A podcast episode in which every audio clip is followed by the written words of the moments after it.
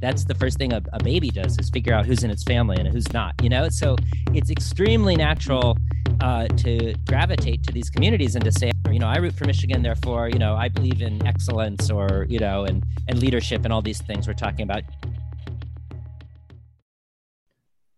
Welcome to another edition of the Columbia University Sports Podcast, the Cusp Show, where we talk about the business of sports, media, disruption, innovation, all different kinds of things. I'm Joe Favorito, and we're here in mid September with my co host Tom Richardson as the semester has just kicked off. Tom, welcome back. How's everything? Uh, thanks, Joe. I um, I enjoyed texting with you last night in the middle of the oh, first ever streamed TNF game, regular season game, and I think we both came to the same conclusion quickly. It's kind of like watching a football game. it's it's watching a football game. That's like, yeah. it's like the innovation of LIV Golf. You're right. watching golf, right? And other than you know, and, and we, I, I'd be interested to get our guest perspective on this too, because other than still trying to figure out what Dude Perfect was trying to do, which I didn't really get. Um, the rest of it was just kind of okay. It's a football game with talent that they spent a lot of money on. Although I thought Richard Sherman was pretty good, um, and as you said, the only problem was you couldn't switch to like Godfather 2 in the middle of the game. You exactly. Uh, like I immediately thought of that Jerry Seinfeld quote, which I which I tweeted. Like you know, men don't care what's on TV; they care what else is on TV. Because right. seriously, the inability to flip. Because I think those of us who are NFL fans, we kind of have a a clock built into our brains, and we know how long you can leave the, the broadcast to check out whatever an old Seinfeld, CNN, ESPN2, whatever you want and uh, it is strange not doing that. It's not that big a deal to switch over to the other input, at least for me for mm-hmm. cable TV. But that was an odd thing. And the, the other thing, Joe, was that the um, the ads are the ads are the ads. I was going to tweet like meet the new ads, same as the old ads. Yeah. I mean, in fact, at one point I was timing them just to see how long if they were doing anything with the with the as they said the ad load and, and, and the length of the pods. But I, I did one segment. I think it was between quarters, or it was two and a half minutes, which I think is about average. Mm-hmm. So anyway, it's kind of like a it's kind of a big anticlimax of all this Shocking. moving yeah. to yeah. So um, and uh, you know it's funny. The the only thing I put on Twitter last night was they had the shot of the commissioner sitting with Jeff Bezos, and I wrote something like, you know, so Jeff, so uh, Roger, when can I really buy the Commanders? Can you tell me when that is? So, uh, well, yeah, I think it's pretty. I mean, it's been reported that he's quite interested in potential yeah. NFL ownership, and God knows he has the money. Yep. Uh, anyway, he could, buy, he could buy the whole league and and have money left over. So, so, so Tom, speaking of buying and owning the whole league, um, we're uh, we're going to talk a little about something which we really don't talk a lot about, which is especially given Columbia's been so successful over their history since Sid Luckman left in football, especially. You know, um, but you know, there's so much going on in the college space between NIL and which schools are going where, and particularly with the Big Ten. Um, a few weeks ago, I was in Barnes and Noble and saw a book, and I happened to go home. It was a Sunday, and pick up the New York Times, and lo and behold, there's the same author writing about a similar topic, obviously off his book a little bit, but it was really interesting to talk about and to talk to someone who is embedded in a big time program at Ann Arbor, Michigan, and um, has has a very unique and I would say a little bit disruptive or a different point of view on where college football and where college athletics could be going, should be going, may not be going. Um, so our guest today is Ben Mathis Lilley, who's the author of a new book, which you should pick up, The Hot Seat. Uh, and we're going to talk a little business of college football and the craziness of what's going on here in the fall of 2022. So Ben, welcome to the Cusp Show. Thank you, guys. It's nice to be here. Yeah, Ben, really good to have you. So let's let's start with um, the motivation for the book. So obviously, you got uh, permission to be an embedded writer with Jim Harbaugh and the Michigan football team last year. It was 2021, correct? Um, yeah, although but, but was... that, that, didn't just happen. Obviously, you had to do some work to get to, to that point. So tell us that story. Uh, well, so I, I wish I had been more embedded. Uh, actually, uh, one one way I ended up uh, writing the book was to kind of embed myself in the Michigan fan community as much as with the team. Mm-hmm. Uh, I did get to go to. I do. I was in the. Um, uh, press con one of one of the press press conferences of the games I went to, and I got some tours uh, beforehand, locker room and the facilities, the stadium, and so forth. But I think uh, actually, for the most part, uh, Michigan. Speaking of the business of sports, Michigan is such a powerful brand and uh, such a lucrative brand that they don't really have to do any favors for writers or journalists uh, in order to to sell season tickets and achieve brand consciousness, whatever however you might put it. So uh, yeah, I I've, i grew up in Michigan. Is the is the short answer to your question. Uh, I've always been a Michigan football fan since I was about seven years old. Uh, became a journalist, writing about mostly news and politics at Slate, uh, touching on business also, and kind of noticed that my two interests intersected in certain ways. Uh, the the example that people have really taken to is if you look at the population decline in northern Ohio uh, people moving out of northern Ohio because of the the decline of manufacturing corresponds with the decline of Michigan football to some extent uh, mm-hmm. until recent years when there's been a bit of a revival. You know, so I thought it was fascinating the way that that kind of factors like that, maybe you know, national, political, cultural factors uh, affected this game on the field, which you know is is for many people most people just a diversion something to distract them from the rest of the real world so that's uh, that's how i got into writing about it not only myself as a fan but kind of like uh, if if anything maybe it's like me as a journalist writing about why my mind works this way as a fan cool. Um, judging from especially in the article in the times my guess is you're not a big fan of when the rutgers volleyball team is going to go play usc um, and, and um, talk a little bit about, you know, even from your fandom perspective, but also from from a journalistic point of view, um, your thoughts, which people may not know if they haven't read the book or the articles yet, about, you know, kind of the the new age of of um, especially large scale college football, even tied to the Big Ten, and why it's, in your opinion, it's good, bad, or indifferent towards uh, towards where the sport the sports landscape is going to go in the next few years. Sure. So I, I, wrote an article for the uh, Times business section, Sunday business section. Uh, the headline that we put on it was "Does watching college football on TV have to be so miserable?"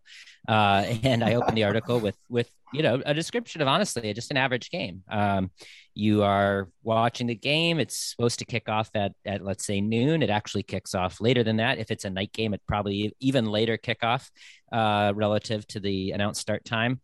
You're watching a few minutes a game here, a few minutes a game there there's you know there might be 16 commercials that air before eight minutes have elapsed of game time. Uh, and you know and the, and the, the broadcast you might realize is going on for four hours. And the, but the thing about it is you're going to watch anyway because it's your team and you have no other choice. There's no other nowhere else to watch uh, Michigan football if you're a Michigan football fan, and the same is obviously true of, of any sports uh, team, sports brand. But when as I get into the landscape of college football is is unique in some ways that make the experience a little more aggravating even. It's not even quite as streamlined a product uh, as as thursday night football or as an nfl game uh, because of some factors particular to to uh, the college game. Yeah so related to that you wrote a uh, I guess a follow-up piece. I don't know what the, the timing of the times article versus the slate article that i happened to read before we got together um, where you kind of as you said summarized a bit of what's in the book uh, which came first, by the way? Was it the, the, Times piece? The Slate article happened to be before, but that was just because as as a the the impetus for that Slate piece was Jim Harbaugh making these comments about abortion and appearing at an, uh, a pro life fundraiser. So we we kind of put that together quickly because we had planned to do it a little later when the book came out, and we said, "Oh wait, this guy is in the news now, as he often is." Uh, so we should we should get that together. Yeah. Yeah. So this is a two part question then, based on that. One is about Harbaugh and the coach, and the other is about the fans and their behavior and the way they're expressing their fervor, you know, for, for the team. Um, so you can take a little bit of time on each one because I think each is quite interesting. I'll start with the one where I want to actually quote from your article, uh, and that is about the fans. There was a line that that stood out to me, which I'm going to read right now. College football is covered by an increasingly nationalized media for which the stoking of viral controversy is one of the only viable business tactics, and its fans, who, to repeat, have plausible reasons to see its games as referendums on their educational and or geographical worth, have access to technology that allows them to be stoked obsessively day and night. I teach the digital media class, so that line got me because it's something we talk about. There's new ways to engage delight and rage, fill in fill in all the verbs you want, fans, and it's and it never stops, and it's all over the place. So that was a really interesting line. Talk about that for a second, then I'll get to question number two. Sure, that goes back to a little bit of, of of the origin of the book project, which is that I, before I thought of writing about Michigan, I was a Michigan football fan, and I I'm, an obsessive Michigan football fan. And uh, as people might know, Michigan had a pretty rough period from about let's say 2007 till you could say last year. So there was always something to be thinking about, like why is this going wrong? What's happening? Well, you know, what's what is what like what has caused this decline? And there's always somewhere to go and talk about it with people. There's always a message board. And once Twitter got popular, there's always people on Twitter. I have, I go into the book, there's a, a group I'm in that is 13 other Michigan fans, and we, we direct message each other on Twitter. And I have a different email list of, of a completely separate group of Michigan fans that I talk about, talk to about the team so I had kind of had this thought of like, wow, I'm really, I'm really subjecting myself this to to this uh, in part because of this technology that didn't exist 20 years ago when I started watching the games, uh, and so I I wanted to get into that a little bit, and and that kind of coincided with an article I had written again in my day job about Fox uh, Sports and. Uh, when Fox Sports hired a bunch of talent and and the head producer Jamie Horowitz from ESPN and kind of recreated um, the you know the talk show the hot take model throughout their throughout their programming. And so one thing then the third third component of it is that i i'm a writer and and i know that if a story is outrageous or provocative it's probably going to be clicked more probably going to do better uh, in the digital world than a story that is takes a more nuanced stance or has a more uh, balanced headline, let's say. And so I kind of realized, you know, at some point working on the book that that these were factors were all combining. You know, uh, the the one way I summarize the book is why does the sport drive us so crazy? And and one reason it does is because one reason it does is because of things that are timeless. Uh, I you know factors related to our identity and and who we are as humans and and and residents of the United States. Those are some timeless factors. There are also some very timely ones, and and those are the ones that you're talking about. Uh, you could certainly drive yourself crazier now than you could in 1995, 1965, and so forth, uh, watching or thinking about college football. So, yeah, and I'm, do you think part of it is is being it's it's willfully being stoked by these platforms? To your point, I mean, this is kind of a bigger question for journalism and media, but in sports, you're right because there there are these inherent passions that fans have and when the when the the going gets tough, that can get ugly, and we've seen that obviously in in, in live uh, events, and and we've seen it certainly online. So, do you do you see that fluctuating with the relative success or lack of success of the team? Oh, sure. I mean, I think the the one thing I one way to put it is that you know uh, the question of whether how much this is intentional that someone is trying to a person like Paul Finebaum or Colin Cowherd uh, or a media figure like that. Skip Bayless is always asked about this. How much is it intent? You know, how intentional is it that these people are trying to make some fan base mad versus this is what Skip Bayless actually thinks. You know, Skip Bayless kind of famously says he believes 100% in everything he says, and he never does anything tongue in cheek. You know, uh, I don't know if I believe that, but no. it, it, you know, as I as I've realized when Michigan was successful last year, you know, everyone likes to have fun with some it's always fun when it's some other fan fan base you know? It's always fun when it's the cowboys that you're laughing at uh, or notre dame or what have you. But when it's michigan when it's your team it does feel like oh there's this conspiracy to make me mad and, and get my money or get my clicks and get my social engagement by making me mad. So yeah i don't know i don't know if i would say that it's entirely intentional. I don't think necessarily that the people who are running espn are, are entirely cynical uh, and and saying things they don't believe uh, just to make people upset. That said, as someone who's you know this works for me too, just writing about politics, we have the tools now to see in very in real time what are what are people clicking on? Are they clicking on? We we just did a test of four headlines for a piece I wrote for Slate, so you can see what what people are interested in, and then naturally you want to be successful, you're going to gravitate toward those topics. So, yeah, I wouldn't say that's necessarily always done just to rile someone up uh, in an exploitative way. Uh, but but naturally, given the tools we have and the forums we now have, things that are controversial and provocative are going to do better, and then, then there's gonna, they're going to be reproduced because that's it's a you know it's a business and and the bu- businesses want to succeed. Yeah, it's interesting, uh, and I would throw this out to Joe too that we're we're kind of witnessing this right now with the retooling of CNN. You guys probably know what's going on there. They're basically come to the conclusion, the new CEO, that they want to be more down the middle, be, be less uh, opinionating, do less opinionating and, and, and, more hard news, which I think makes sense theoretically. And they're, they're already alienating all kinds of people based on, on this decision from what I've been reading. And it is interesting for these media outlets because sports, in a way, reflects the same challenges that news has to the in digital media with the clicks and obviously the more provocative stuff getting more. But my my last question for you, Ben, on on this particular point is, do you think there's a you, you specifically referenced the national media versus local? Because in a way, you know, you have that Michigan crowd, literally local local Michigan folks, and then you have Michigan grads all over the country and the world who are hardcore fans. But but in your in your opinion, do you see big variances, kind of based on the proximity? Like, is there some is, is there a different kind of thing going on with the locals? Yeah, I'm glad you brought it back to that. I, I, did want to talk about that. That's one of the aspects of the of the the, the experience that is frustrating that I got into in the New York Times piece, uh, because uh, college football has become the second most lucrative sports property, uh, and because networks have realized, hey, we should show every single one of these games. It doesn't matter if it's a big game, it doesn't matter if it's a national brand. We got to have them all on somewhere.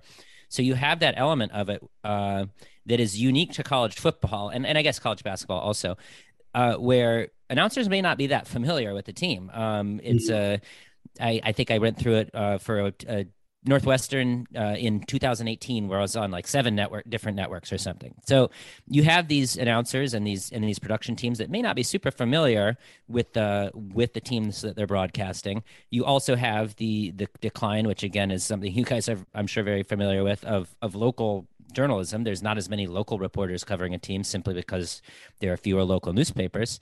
Um, and so you have this kind of nationalization of, of narratives is probably the way to put it. And so when I when I was talking about my own experience that goes back to hearing every single you know game a couple times how Jim Harbaugh hadn't beat Ohio State, uh, and on one level, of course, it's true that is probably the biggest story about Jim Harbaugh uh, and his tenure at Michigan. And if if you're doing a national broadcast, you probably should mention it.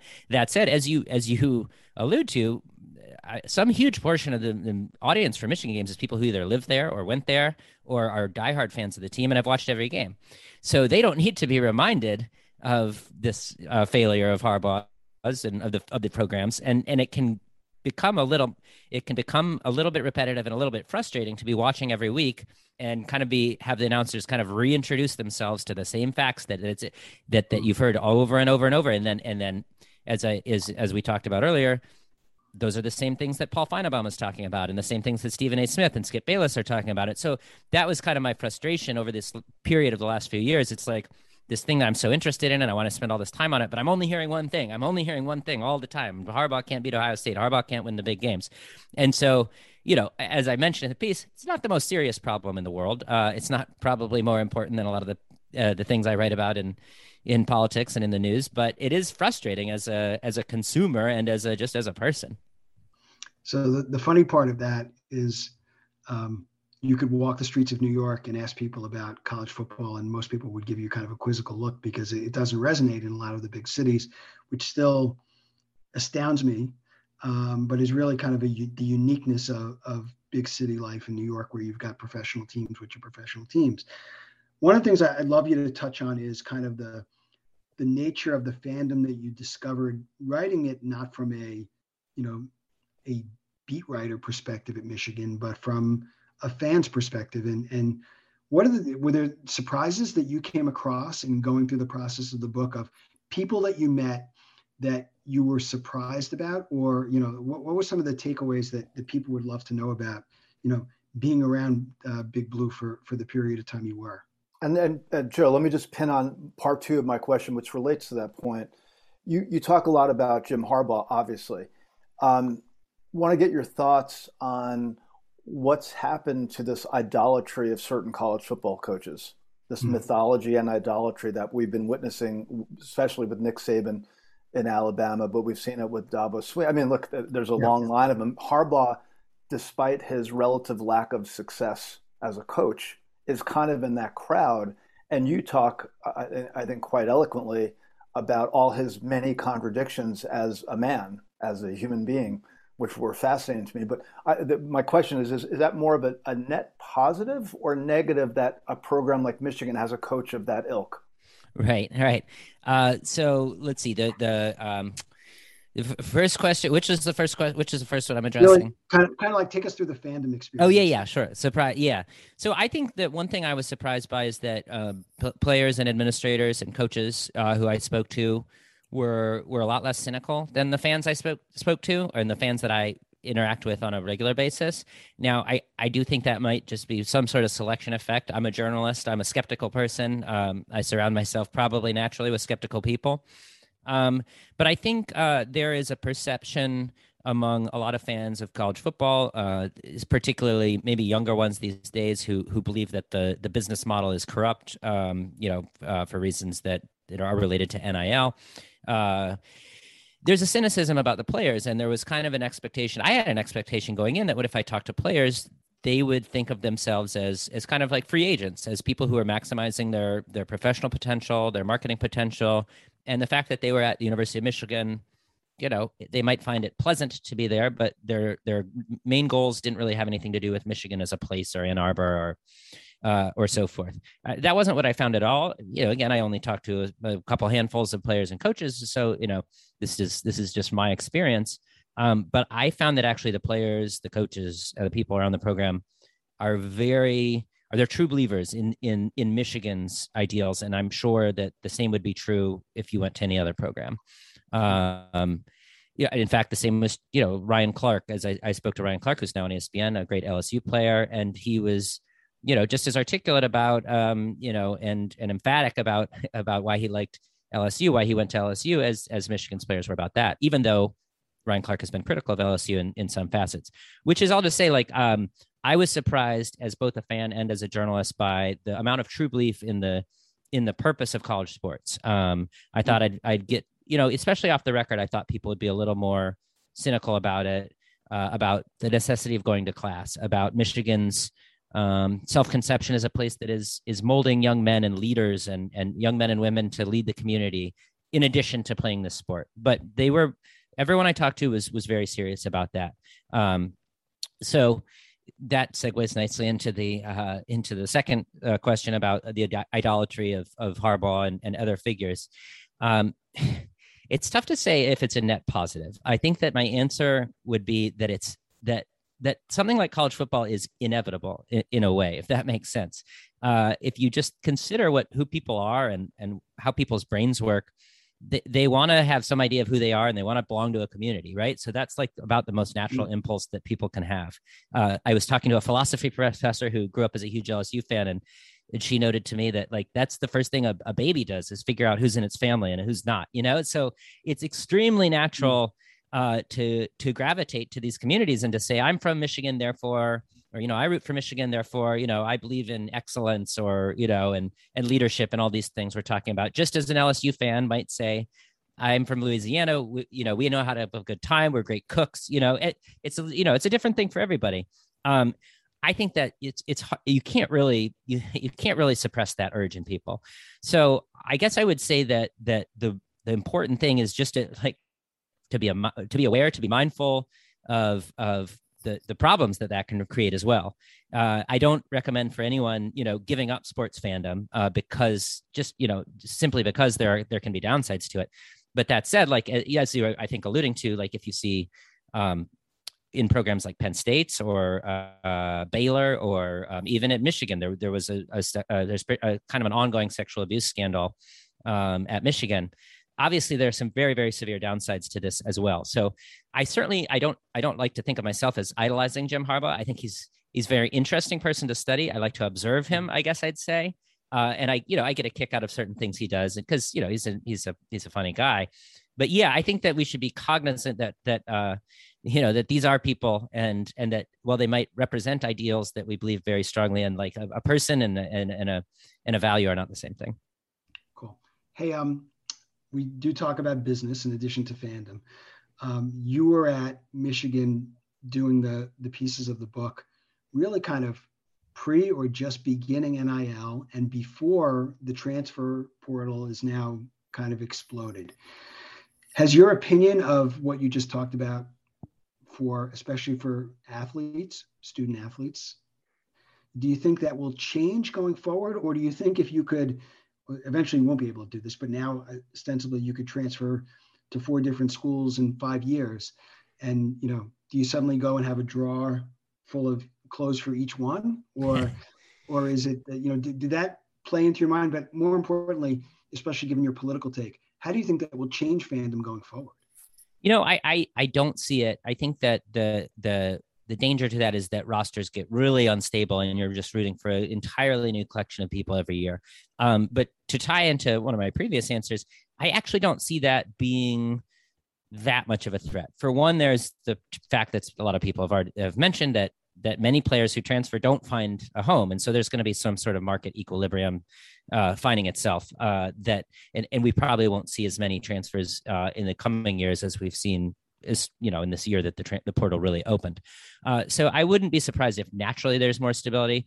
I also think uh, it, that the players themselves do have these ties to particular places and not just a particular place. It's not as if you know they might love the university of michigan or ohio state in the abstract but they also come in with with a class of of you know 25 some people. They they they have very close relationships with certain coaches the people who recruited them.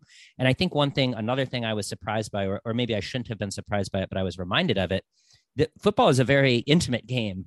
Um, you're you're working in a locker room you're you're wrestling with these guys you're tackling them on the field like so these players develop very strong attachments to each other um, mm. and I think so. Those things are going to hold them to particular programs. Um, you know, they like playing for a certain coach. They like the the the their teammates, the p- people on their side of the ball, their position group, and I think those things are are are stronger ties than than than we give them credit for a lot of the times in the press and as fans. So I, I you know, especially now, and if anything, NIL allows players to not have to um, seek out an, another uh, another team you know, just for their own self-interest, you know, because you can you can make some money now as a second string player. well, not in every not in every state, and one of the criticisms is that states that have legalized it have a huge advantage for recruiting. Sure. Oh, sure. Even though there may be better matches for the athlete or the student athlete. I I think that stuff will all get. I, you know, I don't know how quickly, but I I tend to think that that even at a place like Michigan, um, the the administration, the athletic department is not going to put up for too long uh, with being at a disadvantage in, in any way. Um, right. You know, they, yeah. they may limit themselves a little bit in terms of academics and, and so forth uh, compared to some other schools, but you know, uh, they're gonna they're not gonna Michigan is never going to um, voluntarily turn itself into a second tier program. And but it's it's legal in Michigan, correct? It is. Yeah, yeah. It's it's, yeah. it's so did you so Ben on that note, did you witness any early discussions around NIL with the folks you were talking to last summer? I did speak to or to last fall, I should say. Yeah, yeah. I, I mean, I spoke to one of the regents at the University of Michigan. He's still one of the regents. Um, his name is Jordan Acker, and he, before the season, told me that how pleased he was that this had happened because he he is, uh, as I'm sure many officers of these schools are, in addition to being a, a serious professional person and a a political figure in Michigan, he's also an enormous Michigan football fan. So mm-hmm. his interests, uh, they all intersected um, in in getting this NIL passed in the state of Michigan and getting the University of Michigan to adopt it, uh, which is you know a, another way to say um, that's why these I, I, that's why I think that these uh, practices are going to be pretty widely adopted. Um, you know, everywhere sooner rather than later because the people po- politicians are, are football fans uh, their voters are football fans. And and as i get into the book that's not a coincidence. That's that's one of the reasons that these schools embraced football in the first place is because they realized uh, that it's a way to build influence within their community even with people who aren't aren't students. Like the example at michigan that's that's famous within michigan is um, they to build michigan stadium they sold bonds and if you bought a you bought one of the bonds even if you were not a student or an alum you got season tickets in the middle of the field. So, you know, it's not a coincidence that these that these connections exist, and and that's why I, I would say I think we're the NIL uh, playing field will, will, be pretty even pretty quickly. Um, question on kind of like the the student experience that you witnessed, not just when you were doing the book, but beforehand, and how that that's kind of evolved. I was listening to or watching Bob Costas on his latest show on HBO this week, and he had Larry Fitzgerald on and was talking about the college experience tied to NIL and the transfer portal and the same things. And Larry Fitzgerald said, "Yeah." Costas's take was, at the end of the day, you're getting a scholarship which has value, although some people say it does not have value. I think it does. But um, Larry Fitzgerald had an interesting point. He said, you know, you're limited if you're a student athlete, especially a football player, in the number of credits you can take, the classes you can take, the timing you can take. Uh, and then the hope is that you continue to do that after you're done with your eligibility and finish out your degree. And that's kind of the value of being around campus. Did, did academics, when you were either on or off the record, when you were talking to so many people of various ilks around Michigan, come up as a topic or is it an afterthought?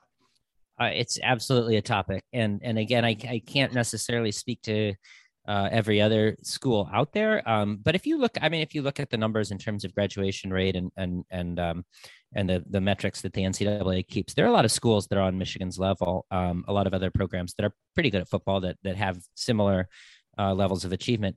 Yes, it was something that that that almost everyone I talked to brought up, um, and and even hmm. someone I was speaking to, n- not to use their name, I said, you know, how serious is the, the whole going to class thing? And they said, oh, it's very serious. Um, mm-hmm. And, you know, and, and, and I think the number that was thrown out there to me was maybe 60% of the, the football players at Michigan, they really like going to, you know, they're, they're in, they, they're, they're in, in the, that environment because they want to have good academics. Maybe 40% the football comes first to them and the academics are just kind of something they have to do.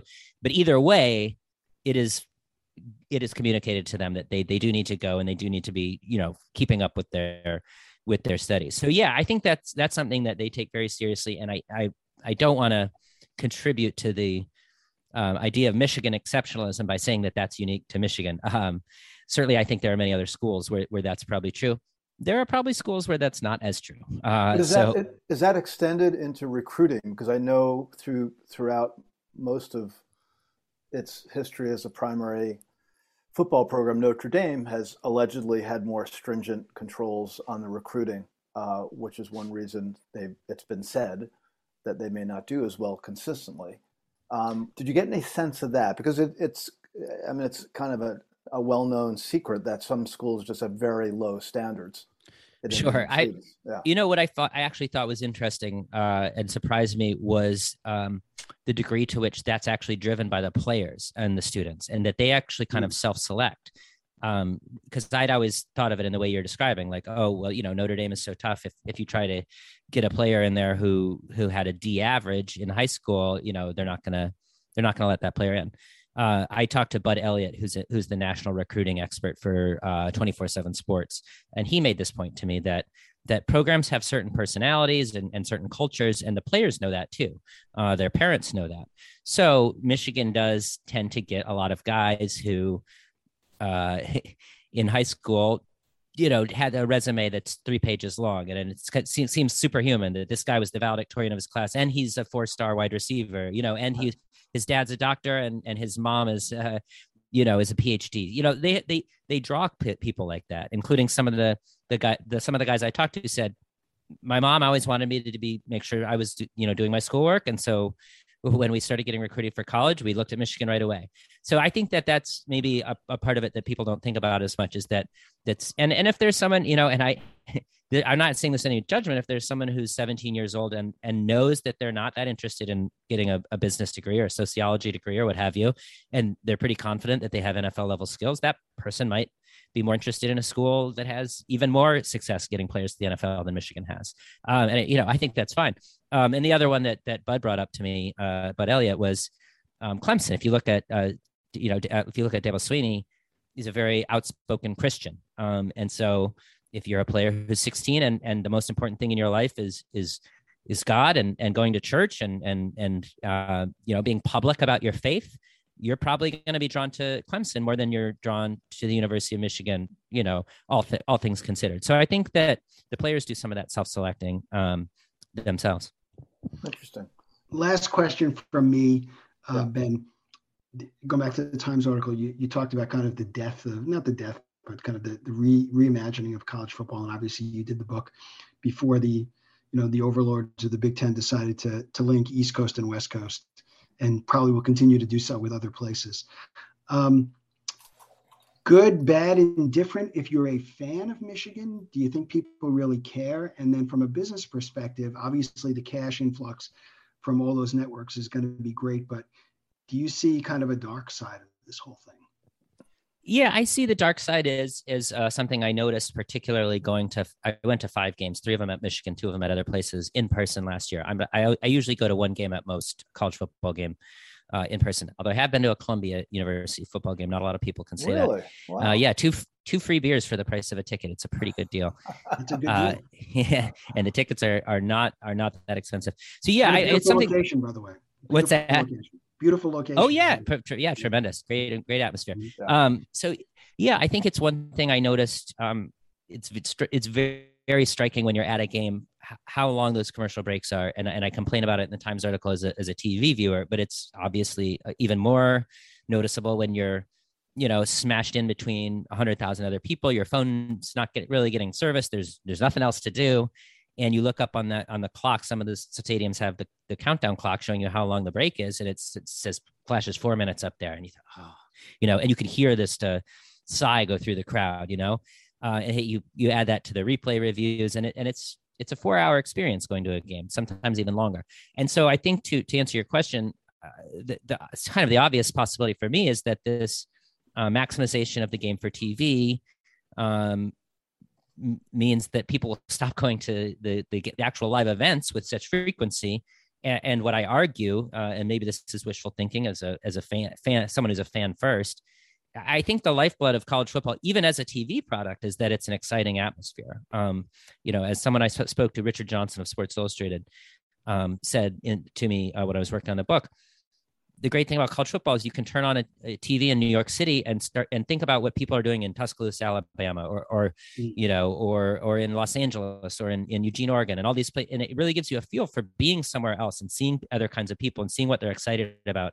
And and you have, you know, statistically there have been declines in attendance even at the top programs like Alabama, um, and so the, the the solutions that the administrators usually come up with for that are like more perks at the game or better cell service and i I think that's a little bit of maybe that's putting the head in the, putting their heads in the sand because I think the obvious problem is the, the games take much longer than they used to, and it's not as fun to just sit there um, in the in the heat or cold as it may be uh, for that long. When you when you know when there are other uh, options available, being on TV, going to a, a, game NFL game doesn't take that long. Going to a basketball game certainly doesn't take that long, and so forth. So yeah, I, I I'm, I'm going on a li- at a little length about this, but to answer your question, I, I think that the the expansion of the Big Ten in many ways is great for Big Ten fans, especially if they continue to consolidate with the Pac-12 or the former Pac-12. So, um, that those are historical rivalries because of the Rose Bowl.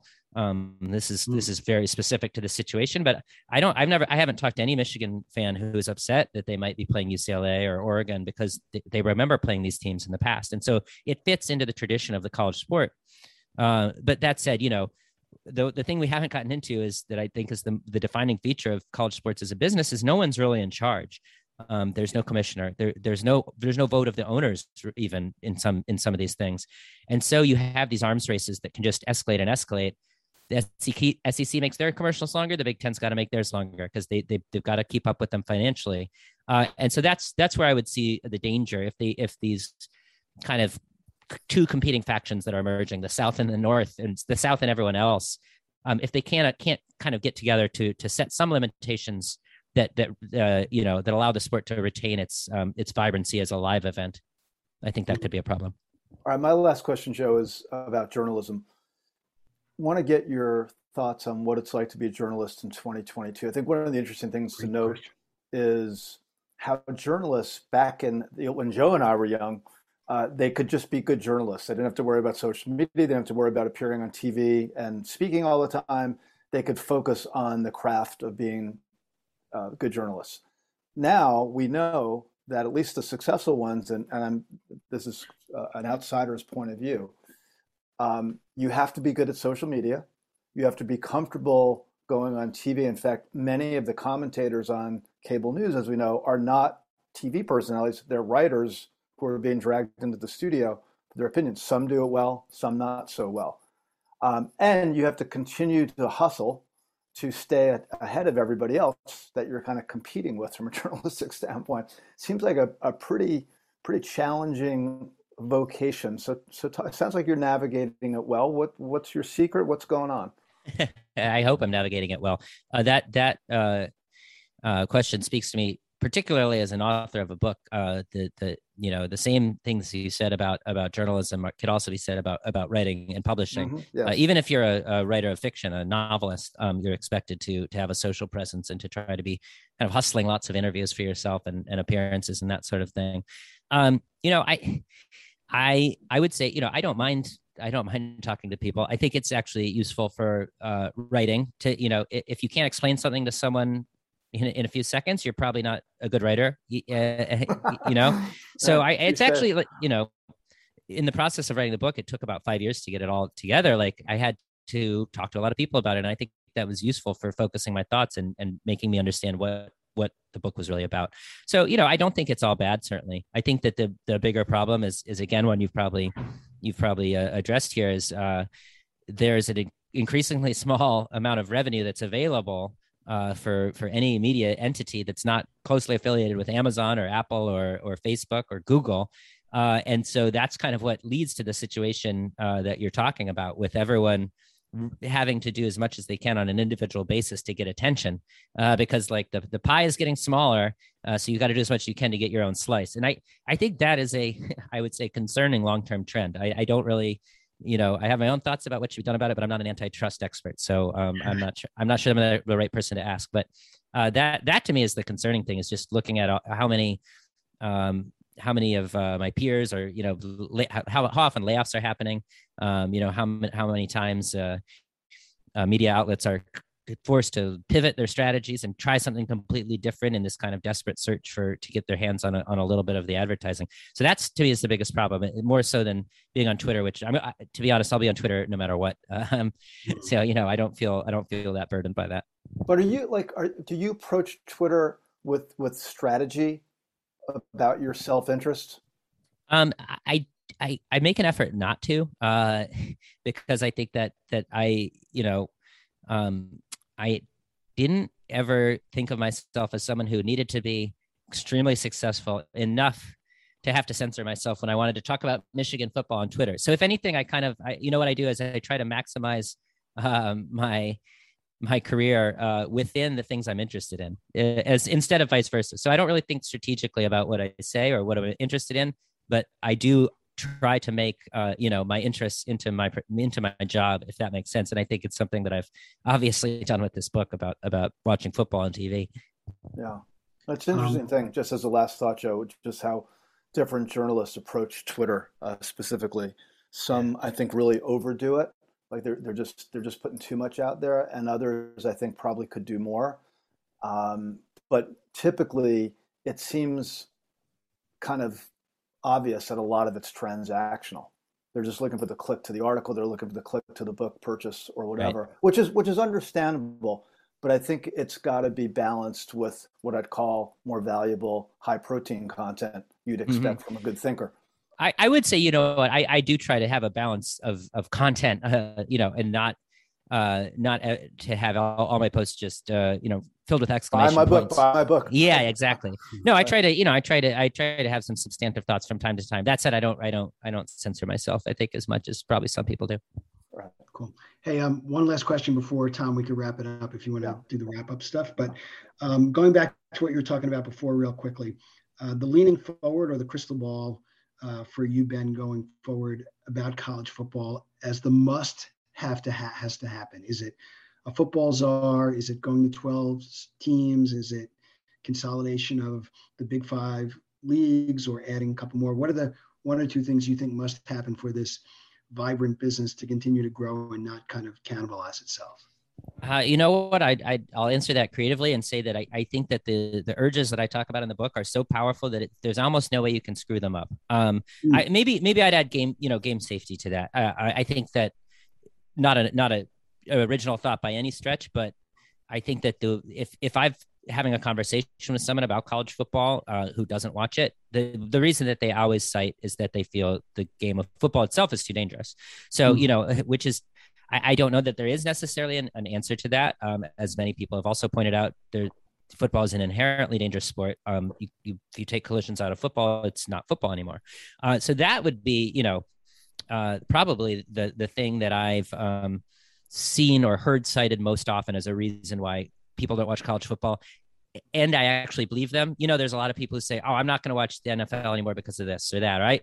I get so sick of. Uh, you look at me. I get so sick of the commercials, but I I'm going to watch all four hours of the Michigan game this week, no matter what. But but if you talk to people who don't watch football, there there are some people who really have given it up because they, they think it's not a you know not an ethical thing to do to watch football. So that's probably the thing I'd, I'd say they have to get figured out um, you know, and there were some ways that they they've already started to address it, and, and there are more ways that they could. But that's probably to me the biggest existential threat, rather than anything related to the to the business. Cool. All right, Tom, I'm gonna, yeah, I'm going to boil this down to one question, to a little bit of a twist on the career thing. Uh, ben, we usually ask about career stuff and about information, but I think we kind of got a sense of the information. You're a writer, so you're probably reading everything. But on the on the on the advice front, the vast majority of us are obviously not professional writers, but we all know those those of us who work in business and in education, writing is a, a, a really crucial skill to develop, and it, it, the the ability to write well varies widely, as Joe and I've seen over the years, both in business and and in uh, school. What how do how do young people improve their writing skills if they're not going to become journalists or not going to be professional writers? But how do you how do what do you think works for young people, especially who are kind of more taking their careers, whatever direction they go in, seriously, where writing is a facet that's going to ultimately be somewhat important. What what can they do? What should how should they approach it? Uh, well, I have two answers to that. One is maybe not as re- reproducible. I, I, my mother's a preschool teacher and my, my father's a chemical engineer, so it was about the best possible combination of encouraging creativity but also precision. Uh my you know she would she would give me books to read and she taught me to read and, and then my dad would edit my papers and and and you know uh, you know mark up uh, my essays uh, where i was when at sections where i was being imprecise or, or not as clear as i could be. Uh, so that was probably the answer for me. Um i think that the the the thing I encourage anyone who asks that question to do is just to write as often as possible in any forum that you can, even if it's for free, even if it's just for your own blog. Um, in some ways, this book came out of me realizing that I spent so much time thinking and writing about football that I ought to probably put it to some use uh, in my in my in my day job. Um, you know, I'm spending uh, all this time writing these emails and uh, uh, about about Michigan in the in the first place. Um, but yeah, that's I, I you know, and I think sh- writing, uh, showing your work to to people who can be critical of it. You know, uh, an editor, um, just a friend. You know, a teacher, I, a teacher, teacher. Yeah, yeah. Right. I, and I think that maybe you know what, maybe the best way to boil it down is just to be really critical. Um, I think that I don't, I don't think I write better first drafts than anyone. Um, I think I'm just maybe more critical even than many writers of my own work. Um, and uh, if I write something that I don't that I don't, that I don't think that I, I nailed or I didn't try hard enough on it and I go back and I read that, I, it's disgusting to me. You know, I, I, so I, I think that's the answer is just be really critical, try to try to be original and, and then, you know, look at your own writing and have others look at it and, and, and always be thinking about how you can, how you can improve. I'll add one thing to that, that I recommend sometimes, which is spend as much time editing as you do writing. Oh, sure. Yeah. Sometimes it's easier to actually do the initial writing than to make it a good piece of writing. Oh, and for that, sure. And, and, that takes, as you probably well know, having just done a book, that that takes an enormous amount of both copy editing and uh, uh, revisiting syntax and, and revisiting organization structure and things like that. And it is a grueling process to edit well. It's, yeah. it's harder. It's harder than writing well in certain ways, I would say. Uh, but most people Absolutely. don't want to put in the time to do it. Yeah, I that's the thing I had. You know, when when I was in high school, that's basically the thing I really had to learn is that the you know it's the thing that kids don't want to hear is that you have to do like two or three drafts and and like that's a very low. three drafts is is just the start. You know, right, right. Uh, if if if it's going to be really good, you're going to be doing a lot more than three. Yeah. Cool. Uh, last question. Speaking of writing, Ben, uh, where can people find you? Where can we direct them for the book? And and even away from the book, some of the other places where you're going to be uh, publishing in the next, you know, early this fall as well? Uh, I write for slate.com. I, I wrote a post uh, already today. Uh, I usually write a couple times a week. Uh, and so I'm, I'm there at slate.com. I'm, I'm at Ben Mathis-Lilley on Twitter. Um, and then the hot seat, the book is uh, available anywhere books are sold. Um, a lot of bookstores have it, and you can also order it online uh, through your favorite retailer, whether that be a national uh, chain or or a local local place. So it's really it's out there everywhere. Cool. Well, Tom, another topic covered off our list. So yeah, no, that was great, Ben. Thank you for your time. Yeah, really fascinating. Thank you with the book. Yeah. Columbia football, which you know, when you talk about relevance, probably we're coming out well, we're over 50 years before it was relevant, but still a good way to spend a Saturday afternoon in the Upper West Side. Yeah. So, right. Well, maybe this fall, Joe. Yeah. Yeah. Well, Ben, thank um, you so much. Yep. Thank you. So once again, you've been listening to the Cusp Show. Our author, our guest today was author Ben Mathis-Lilley. Just wrote the hot seat, writes for a Slate. Um, once again, I'm Joe Favorito for my co-host Tom Richardson. Go watch some football this week, and we will see you down the road.